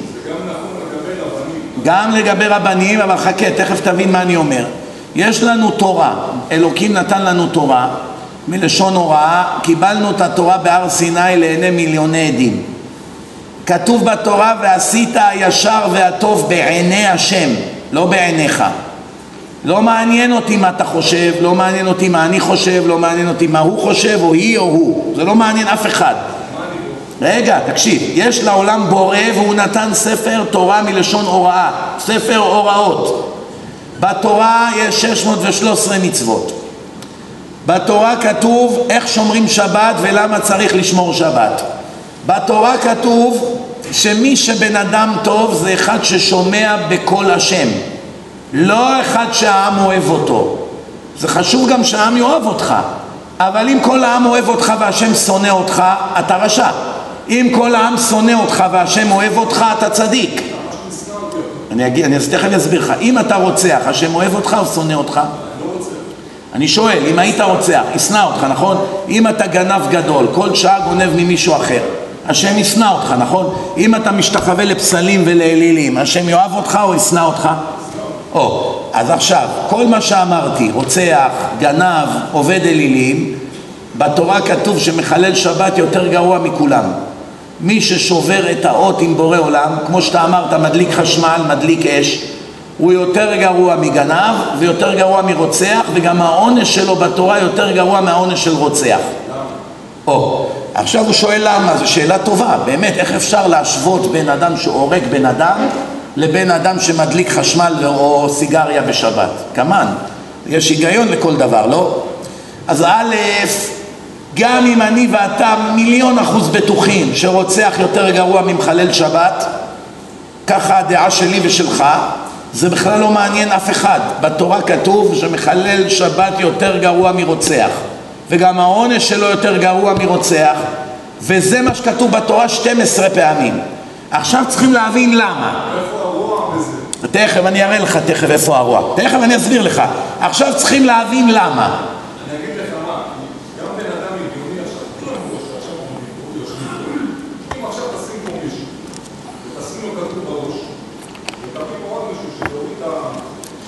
כולם כאן חושבים שהרוצח הרבה יותר גרוע מהמחלל שבת. אני מסכים איתך, אבל אני אגיד לך מה הבעיה. מה? או, עכשיו אני. זה לא תשובה רגע, רגע, אני אתן לך, אני אתן לך תשובה. אני אתן לך תשובה, חכה. אתה אומר, אני רוצה להבין למה. אני אשאל אותך שאלה, ואם לא תזכה בחיים האלה להבין למה, עדיין אתה צריך לציית לספר של בורא עולם או לא? רגע, רגע, עזוב. עכשיו, רגע, רגע, עכשיו אתה חייל בצבא והמפקד אומר ללכת על ההר בצד שמאל וההיגיון שלך אומר שצריכים לברוח לצד ימין. קיבלת פקודה מהמפקד.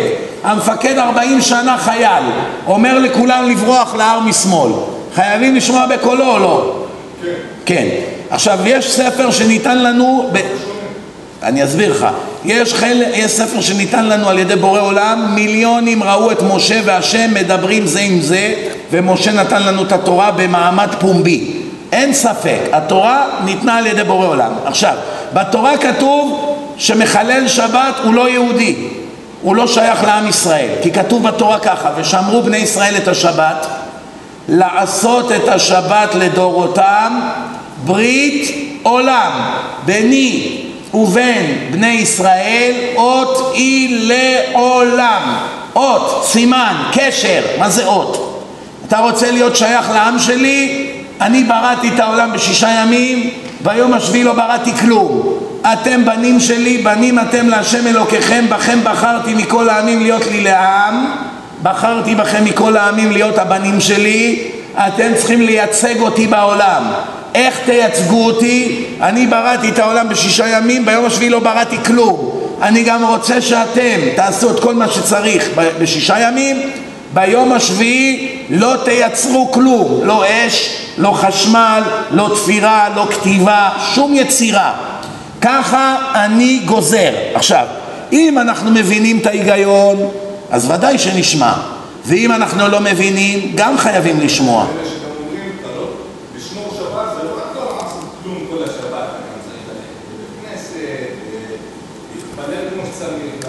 אני אגיד, אני אענה לך, יש שני... אני בא.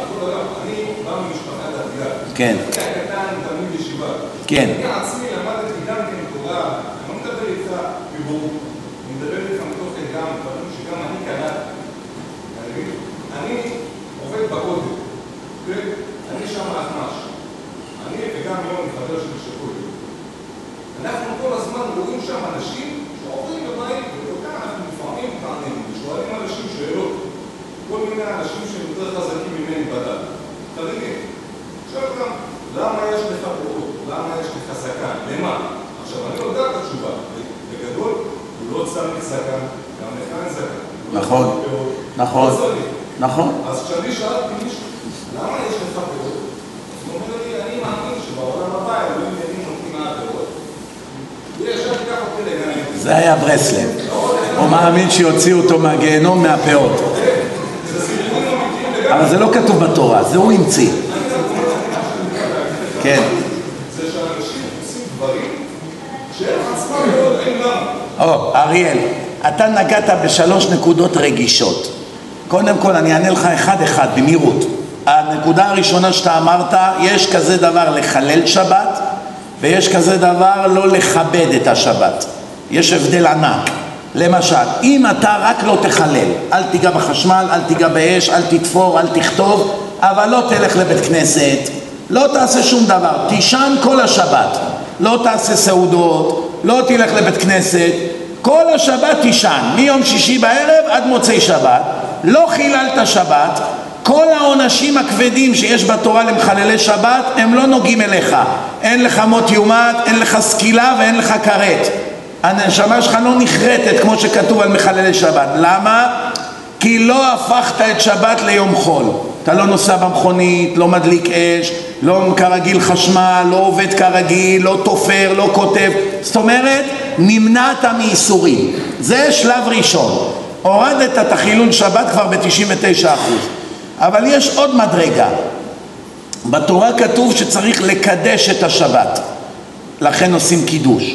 יש מצווה יומיומית להתפלל, לאו דווקא בשבת, כל יום.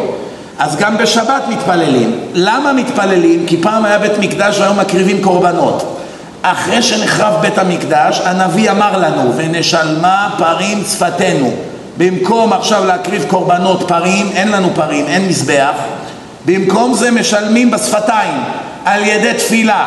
עבודה שבלב זו התפילה. כל יום צריכים להתפלל, גם בשבת, גם ביום כיפור, גם בפסח, גם בסוכות, כל יום.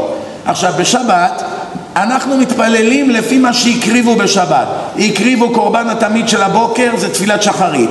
הקריבו קורבן מוסף גם בשבת, שלא היו מקריבים בימות החול, אז אנחנו גם מתפללים תפילת מוסף. הקריבו תמיד של בין הארבעים, מתפללים מנחה.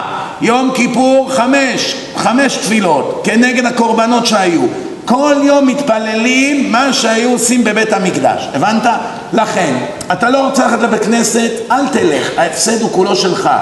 בתפילה אתה מרוויח, אתה לא מפסיד, אתה מדבר עם השם, אתה מבקש בקשות, אתה מודה לו, אתה מקדש אותו, אתה מכיר בשבת, זה מקדש לך את הנשמה. לא, אני אומר, אתה אומר המציאו דברים, הוסיפו דברים, אני מבטיח לך, אין שום דבר שהוסיפו מדעת עצמם. זה אני אומר לך אחרי 23 שנה של ניסיון. אין שום דבר שהוסיפו בגלל ששעימם לרבנים.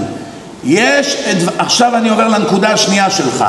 זה שיש לך כל מיני יהודים דתיים עם כל מיני דברים מוזרים, אין אדם ששונא את זה יותר ממני. אין גם מישהו שהולך ככה. תקשיב, יש, יש הרבה שהולכים ככה. יש הרבה שהולכים ככה. שיש תרי"ג מצוות, מצוות 613, רובם לא בתוקף היום, אין בית מקדש. 22 פירושים בתורה, אתה יודע? שולחן ערוך יש אחד. שנייה, כולם מפרשים את התורה בצורה שונה. לא חשוב, יש שולחן ערוך אחד, ספר הלכה. יש חוקים שם ביום שבת. מי? על מי? נו, נו. אה, זה לא נקרא חוקים, זה נקרא גזרות. אני אסביר לך מה הנקודה, תראה. זה שיום אחד הדתיים החליטו... למה לא עושים ככה? למה יש אתה, אני אסביר לך, אתה מתבלבל בין מה שהלכה לבין מה שמנהגים. יש מנהגים ויש הלכה. למשל, תימני אוכל ג'חנון בשבת, פרסי אוכל חצילים עם אה, דלעת וביצים, ומרוקאים אוכלים סחנה, ומסורים אוכלים חמין ועיראקים, כל אחד אוכל משהו אחר. זה לא חלק מהתורה. זה לא כתוב בעשרת הדיברות, זה לא כתוב בשולחן ערוך, רק כתוב שצריך לאכול משהו חם בשבת. מה חם? מה שאתה רוצה. אתה רוצה לאכול ג'חנון חם, תאכל ג'חנון חם. רוצה חמין, תאכל חמין. רוצה, אני יודע מה, הכל, אין בעיה, זה לא חלק מהתורה. אתה רוצה שכאן יהיה לך שיער קצר כמו שלי, זה מה שהתורה אמרה. שלא לגלח פה עם תער מעל העצם פה. עכשיו, אתה רוצה קצר ככה, מותר. אתה רוצה ארוך, שיהיה בולט, להשוויץ בזה, אני יהודי, גם זה מותר. אתה רוצה כיפה, מותר. אתה רוצה על הכיפה כובע, גם מותר. בלי כובע בסדר, עם כובע בסדר. אתה רוצה ללבוש ג'לביה, בסדר. אתה רוצה להתלבש כמו חסיד, בסדר. אתה רוצה ללבוש כמו תימני, בסדר. אתה רוצה להתלבש כמו חסיד ברסלב, עם הכותונת והכיפה עם הפונפון, בסדר. זה לא התורה, זה מנהגים. זה לא מה שיקבע אם תיכנס לגן או לגיהנום. הבנת? מה שכן יקבע אם תחלל שבת או לא, זה כן. אם תגנוב או לא, אם תדבר לשון הרע או לא, אם תאכל כשר או לא, זה כולם, כולם מסכימים. גם החסיד, גם התימני, גם הסורי, גם הפרסי, גם האשכנזי, כולם מבינים. לחלל שבת אסור, להדליק אש אסור, לתפור אסור, לבשל אסור, לאפות אסור, לנסוע במכונית אסור, זה כולם מבינים. כמה שתלמד יותר, תראה שההבדלים הם אפילו לא אחוז. אתה מבין, גם על זה, על כל דבר אני יכול להגיד לך שיש חילוקי דעות, על כל דבר, גם על לנסוע במכונית, גם בת... על לנסוע במכונית אין, אין חילוקי דעות.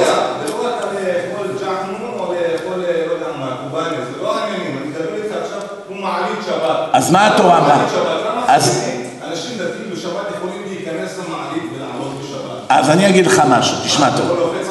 תשמע, תשמע, יש, אתה צודק, יש דברים בהלכה שיש חילוקי דעות בין הפוסקים. התורה כבר, התורה דיברה על זה. התורה אמרה, אז תקשיב, התורה אמרה, והיה כי יהיה מחלוקת, התורה כבר אמרה, הרי יהיה מחלוקת, כי אנשים חולקים אחד על השני, אה? לא כולם יש להם את אותה דעה. התורה אמרה, והיה כי יהיה מחלוקת, אחרי רבים להטות. יש מחלוקת בין החכמים, הולכים אחר הרוב.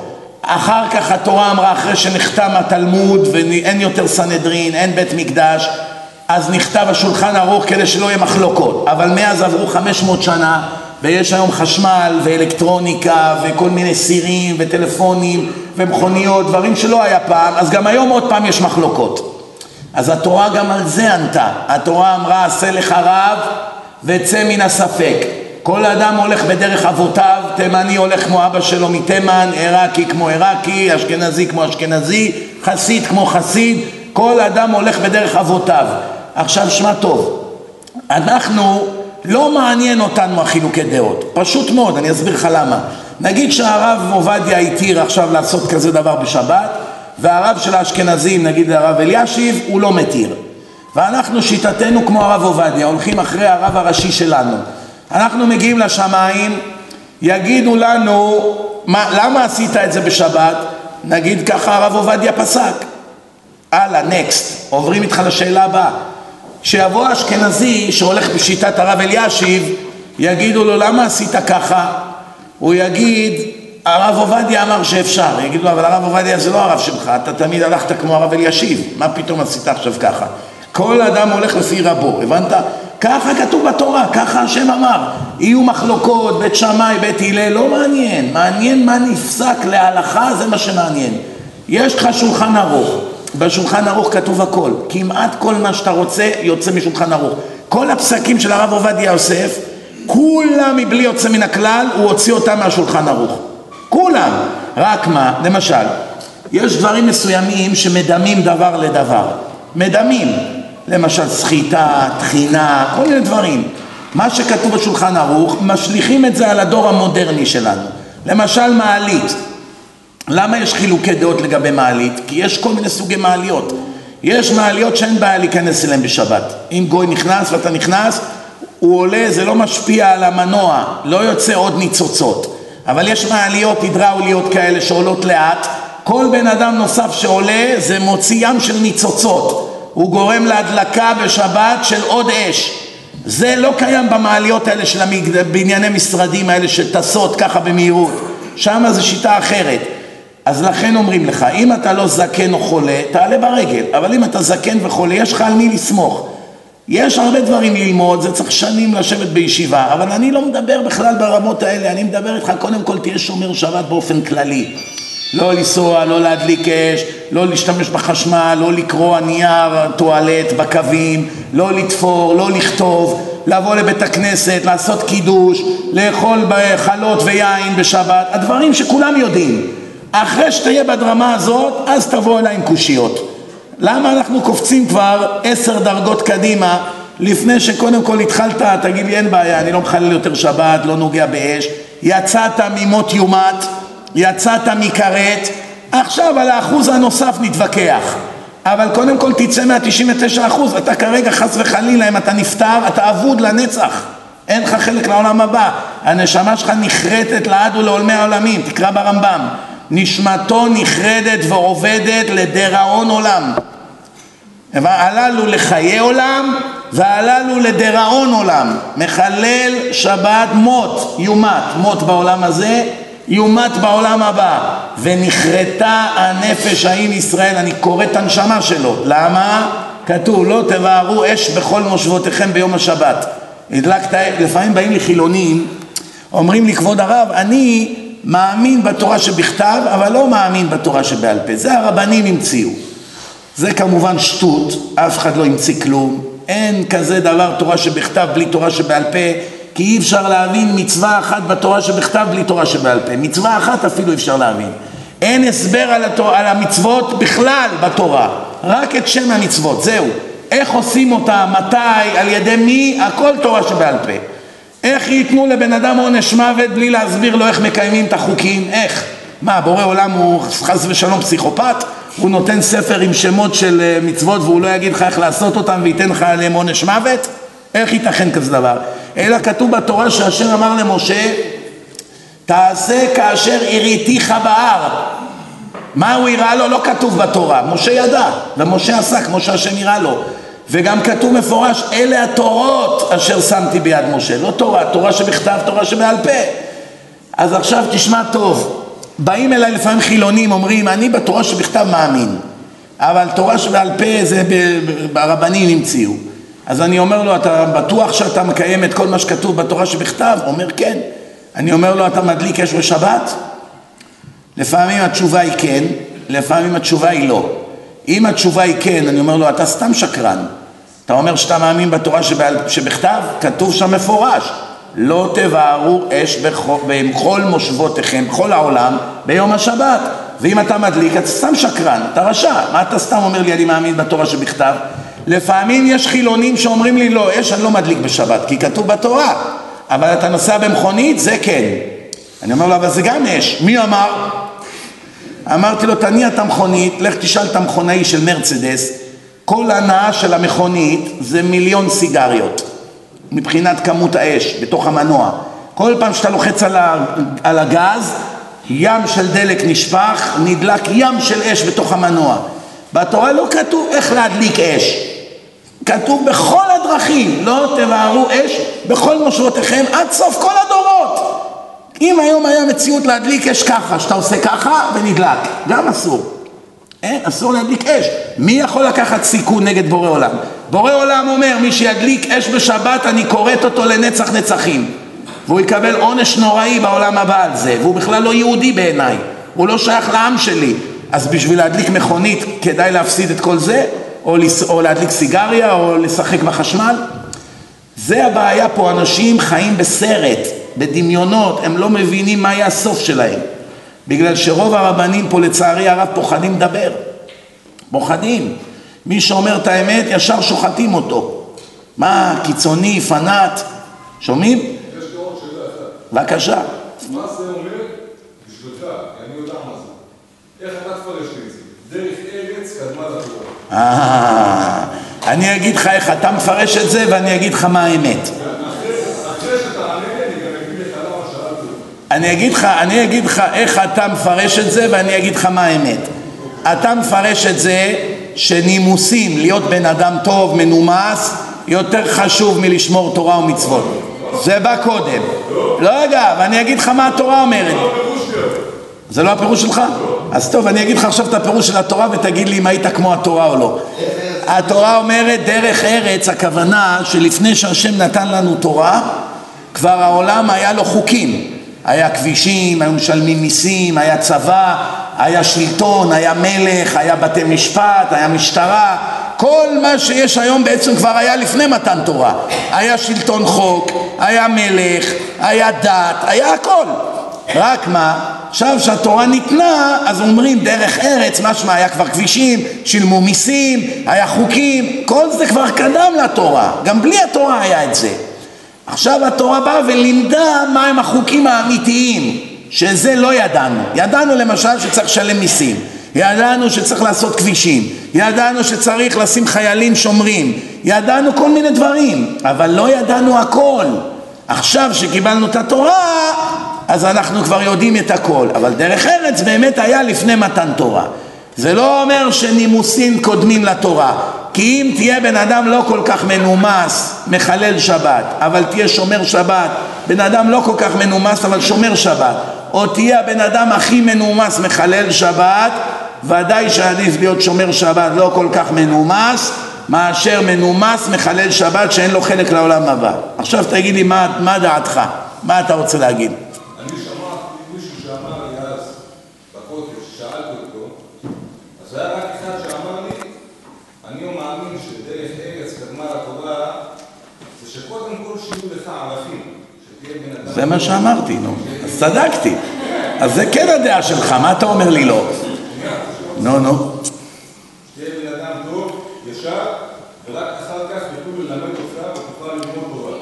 דרך אגב, גם זה נכון, כי כתוב בשולחן ערוך, אין מלמד... כתוב. זה שונה, מה שאני אמרתי זה האמת. מה שאתה אמרת זה לא האמת, אבל גם זה נכון. תקשיב טוב. מה שאני אמרתי לך זה מה שהתורה התכוונה, אבל גם מה שאתה אמרת נכון. מה שאותו אחד אמר לך, גם זה נכון. כי כתוב בשולחן ערוך, אין מלמדים תורה לתלמיד שאינו הגון. אתה עכשיו בא אחד לישיבה, רוצה ללמוד גמרא, לא ישר מלמדים אותו, מלמדים אותו קודם כל מוסר. תהיה בן אדם, תהיה נקי, תתלבש, תתרחץ, תאכל כמו בן אדם, תדבר כמו בן אדם, תשמור על העיניים ועל הפה, תתלבש כמו בן אדם. אחרי שהופכים אותו לבן אדם, ויש לו גם נימוסים וכולי, אז לאט לאט מתחילים לעלות איתו בדרגות של התורה. לא ישר נופלים עליו לימודים, פלפולים, והוא נשאר אותו בהמה כמו שהוא היה, הבנת? אז גם מה שאתה אומר זה נכון, אבל מה שאני אומר זה מה שהתורה התכוונה. כן,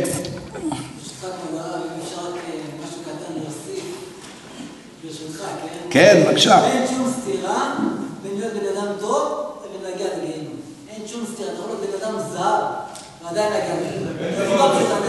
אין דבר כזה. הרגע הסברתי לך שמחלל, הרגע הסברתי לך שמחלל שבת שיהיה הבן אדם הכי טוב בעולם, הוא, הוא גומר רע מאוד. מה אתה אומר לא אין דבר כזה? הרגע קראתי לך פסוק מהתורה, מה זה אין דבר כזה?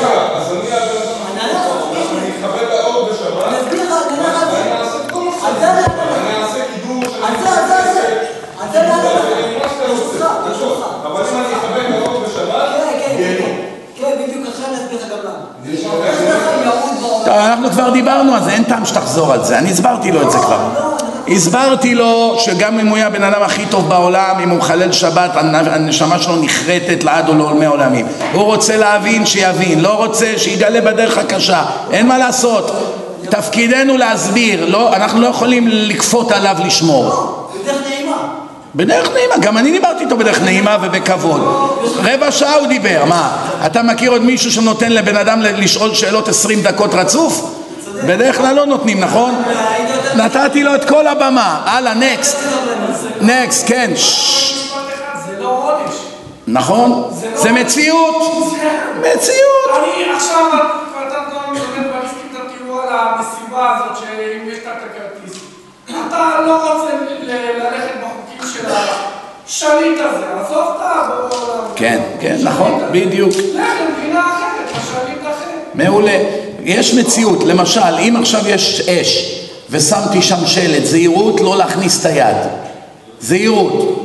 ואני שמתי שלטים, ובא אחד הכניס את היד ונשרפה לו היד ואיבד את היד. עכשיו הוא רוצה לתבוע אותי. בגללך איבדתי את היד, הוא אומר לי. אז אני שואל אותו, טיפש, אני שמתי שלט זהירות לא לגעת באש. אתה באת, הכנסת את היד, נגעת באש, מה אתה רוצה ממני? אותו דבר הקדוש ברוך הוא. הקדוש ברוך הוא אומר לעם ישראל לא לחלל שבת. מי שיחלל ישלם ביוקר. אנשים מחללים שבת, קורה להם אחר כך אסונות, או נענשים בעולם הבא, ואז הם אומרים, השם אכזר, זה לא פייר. אז השם אומר, אני לא מבין. אני אמרתי לך לא להדליק אש, לא לעשות, כי זו המציאות, זה מה שיקרה לך. עשית, עכשיו שאתה משלם את מה שעשית, יש לך תלונות אליי. זה לא הגיוני, מה? מילא אם, לא, אם השם לא אמר לנו שמחלל שבת מות יומת ועכשיו שהדלקנו אש התפוצצנו בלי שזה כתוב בתורה אז אתה צודק. זה לא פייר, לא הזהרת אותי. אבל בתורה דרך אגב לפני ששופטים מחלל השבת למוות קודם כל צריכים לתת לו התראה. למשל אם מישהו ראה אותו מדליק אש לא ישר הורגים אותו.